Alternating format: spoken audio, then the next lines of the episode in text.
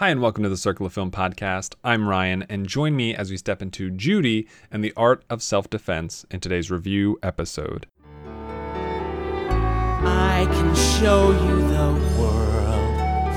Just take a look through my eyes. You gotta dig a little deeper. It really ain't that far. Two movies on the slate to review today. I I don't know. I I, I, well, I thought I was going to be seeing something on Thursday night, either Gemini Man or uh, The Addams Family, and that did not happen. So instead of doing a review or statistics episode for one of those, do other new movies that have come out recently, ish, uh, you know, this year uh, that I finally got that I've seen recently uh, will be talked about uh, in somewhat of a short order. Uh, gonna be not a blitzing fast episode uh, today, but um, you know, I, I just it's a very hectic time uh, for me with all the other non-podcast stuff on my plate. So, gonna try hit this stuff, uh, do what I can, talk about it wh- as I can, and, and then uh, get out. So let's go to Judy first. Judy is biopic uh, about Judy Garland, starring Renee Zellweger. It's gotten a little bit of an Oscar buzz for for Renee. I think she's got a good shot at a nomination uh, at this point in the game, anyway. Uh, it also stars Rufus Sewell, Finn Wittrock, Michael Gambon, Jessie Buckley, uh, among others. And it is directed by Rupert Goold. He is the director of nothing else that I've seen, but he directed uh, True Story from 2015, starring James Franco and Jonah Hill.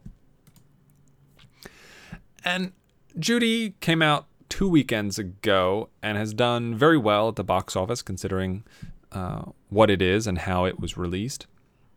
And I think a lot of that is just, you know, a lot of people really like Judy Garland. I think she's an iconic figure in Hollywood. Uh, she is a very uh, supportive, or was rather a, a very supportive, um, just person of of you know. Uh, there's a lot of a lot of connection between Judy and uh, the LGBTQ rights and things like that. Uh, you know, she just she has a she has a pronounced presence.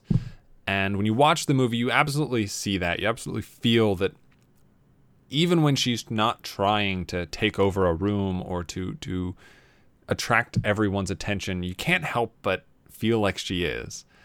You know, her her just her aura, her presence, whatever you want to call it, is dynamic. And I think in that respect, Zellweger captures it perfectly.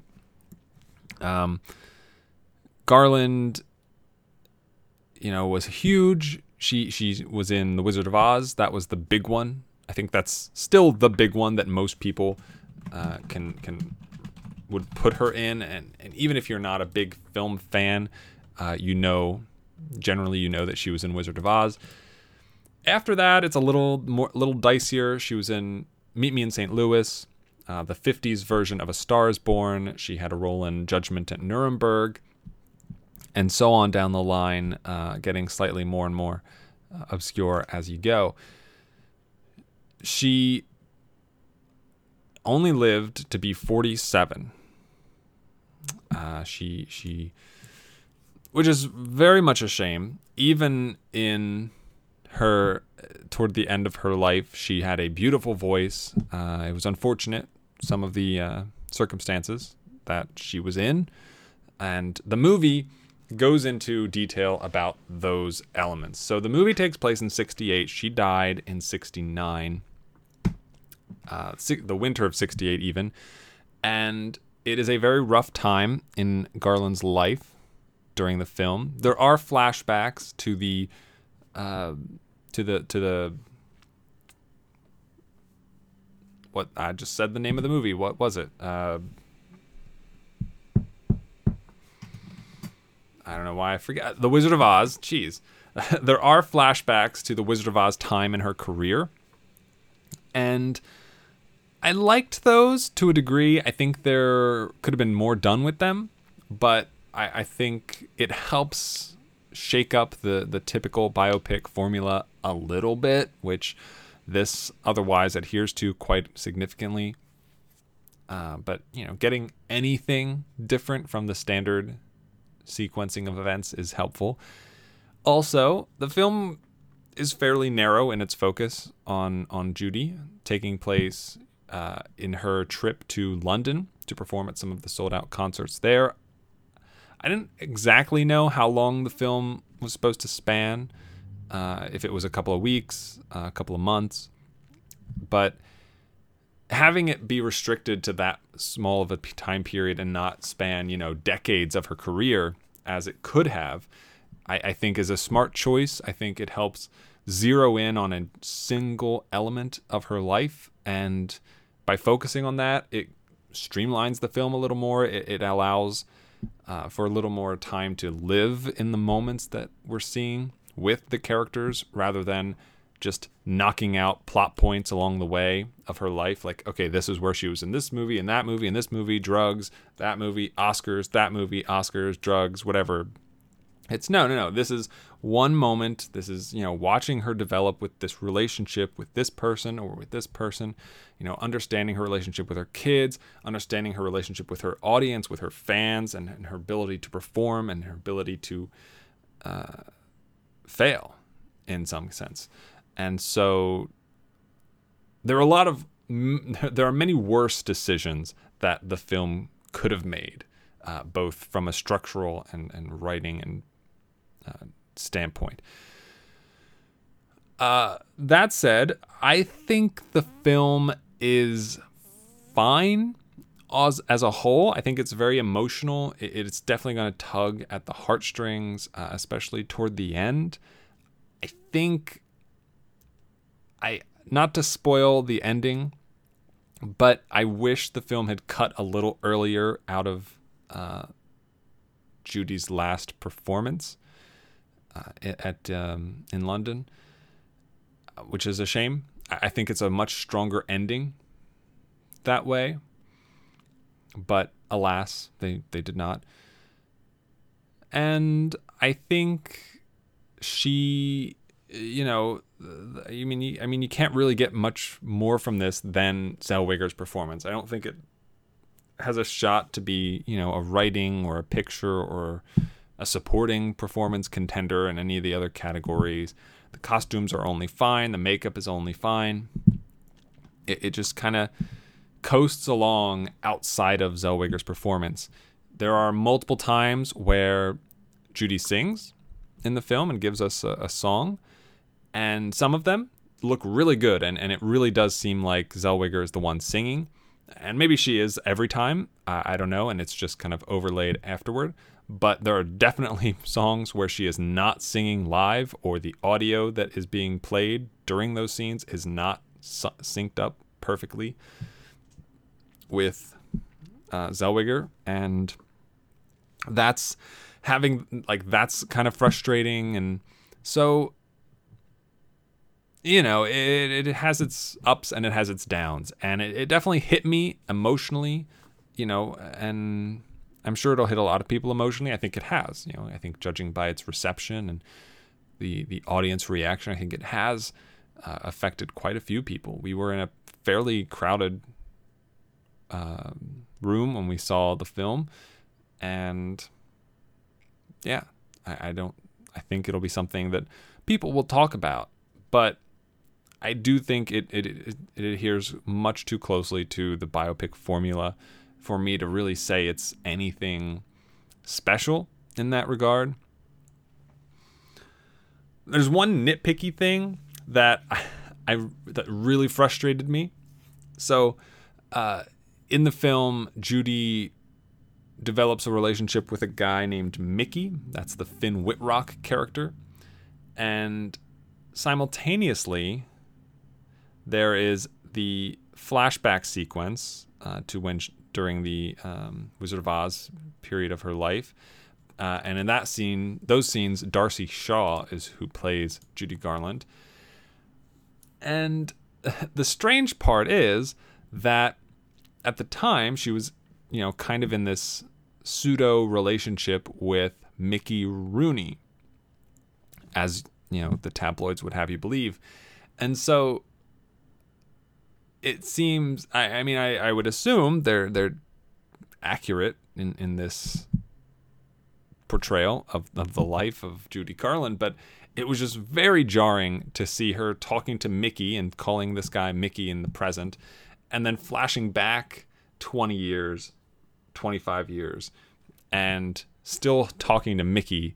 And it's obviously not the same person, but I don't know, it was just very jarring and it felt very strange to include that distinction.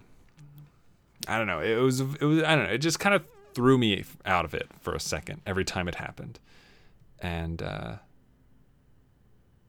I just, I guess I just found that tiny bit, tiny bit frustrating for me. Might not affect anyone else, but it was very, it was a little weird for me.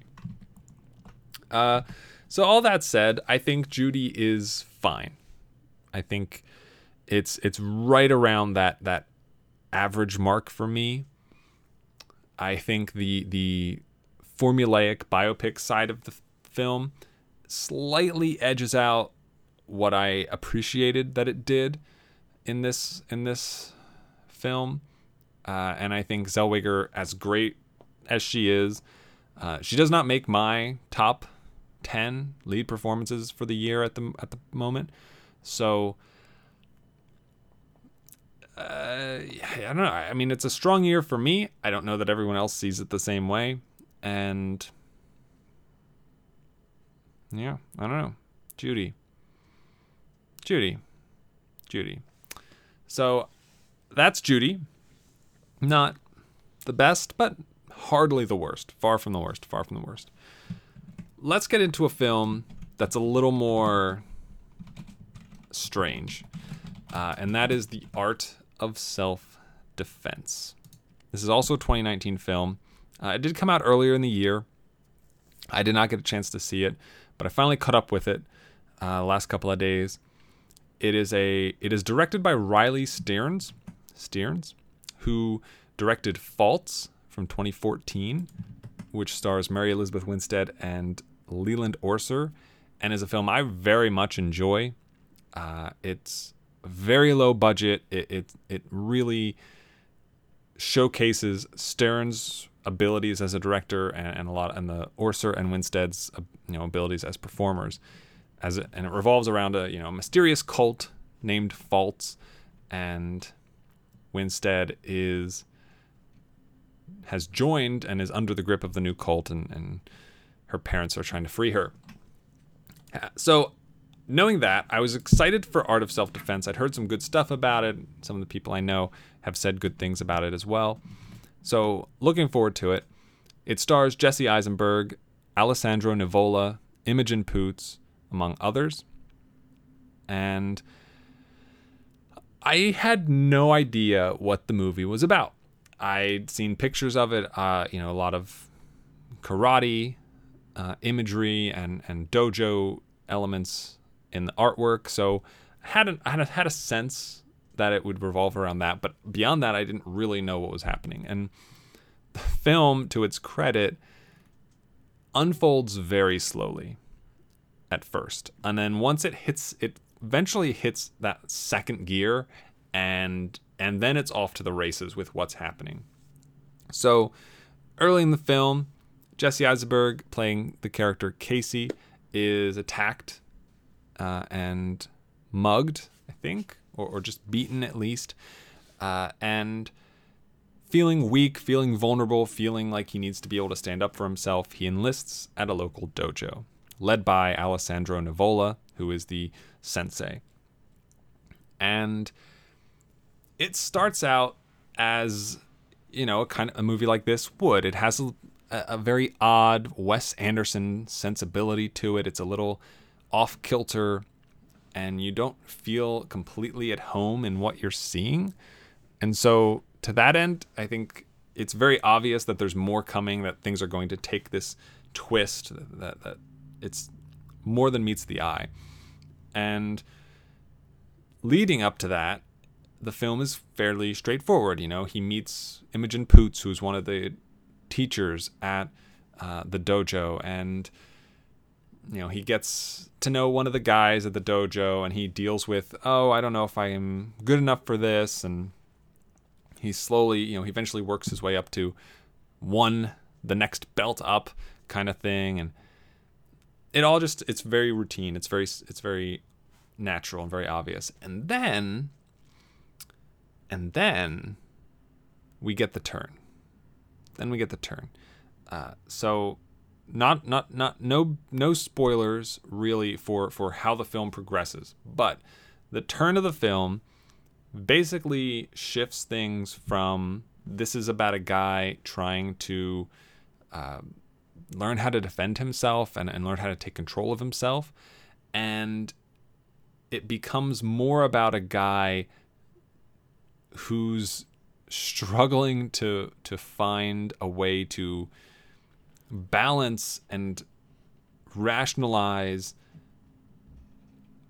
the fact that the people he's now encountering, the people he's now engaging with, so the dojo specifically, these people are doing things that he doesn't he, that he does not agree with. He he does not support, he does not condone.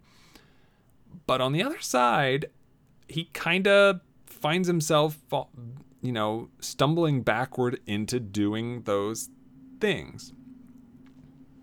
So, you know, he, he, can't fully distance himself from them, even though he wants to.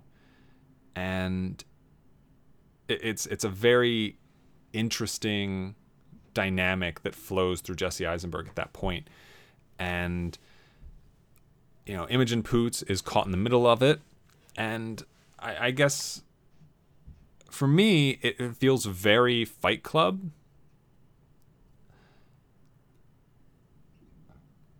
I think it does the Fight Club thing uh, in its own way. And I don't know that it's necessarily better. I don't think it's a better movie than Fight Club. I don't think it addresses its themes as well. But I do think it does them, you know, more than capably. And I think you've got great performances from the trio of leads in Eisenberg, Nivola, and Poots. I think they're all fantastic and Stearns crafts this world that is so hyper masculine. And you've got Nivola who embodies everything about that. And you've got Eisenberg who thinks he wants to and in, at times enjoys it, but also rails against it. And then you've got Poots, who is a woman in this world and trying to figure out how she fits into it is she capable of being on their level in this hyper masculine environment? Is she doomed to never reach it? Does she want it anyway?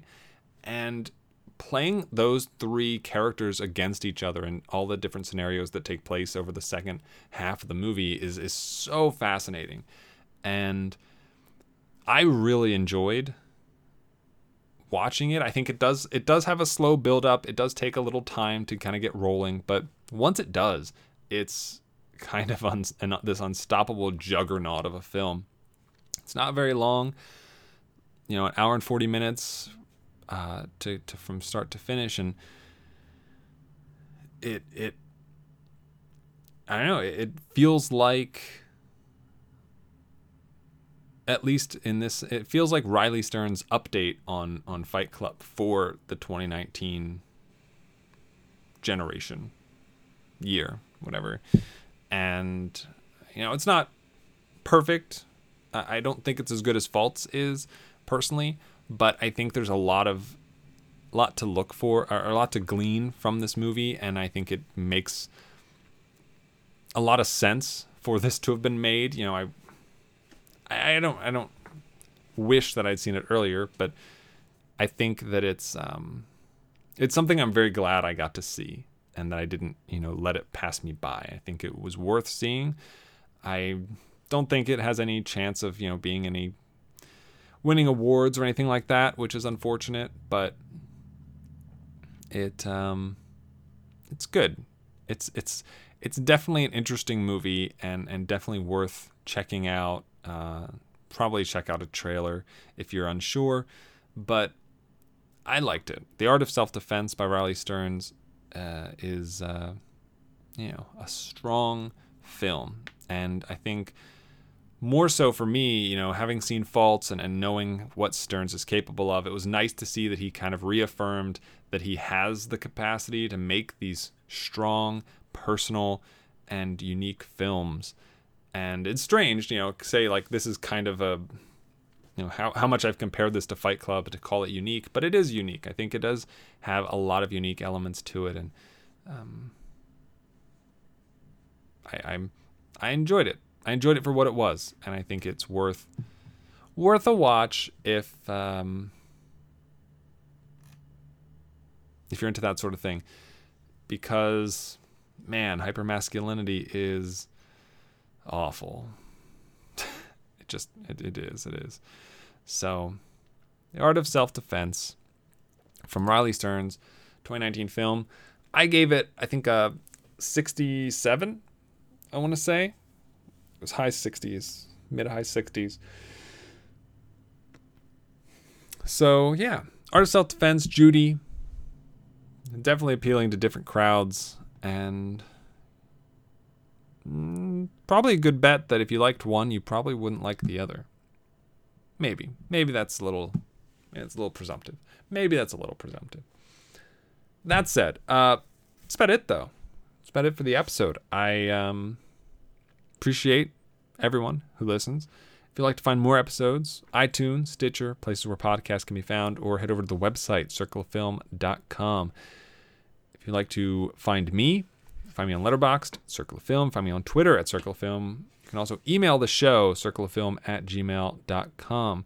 If you'd like to support it, support us, support me, you can like it, like, rate, review, subscribe, uh, tell people about it. Just listen. That's it. Just listen. And if you are so inclined, you can become a patron at patreon.com slash circle of film for as little as eight cents an episode, which give you early access to all the episodes that are released early. Thank you for listening, and as always, have a week. So long, farewell, I'll be to say goodnight. I know she'll never leave me, even as she fades from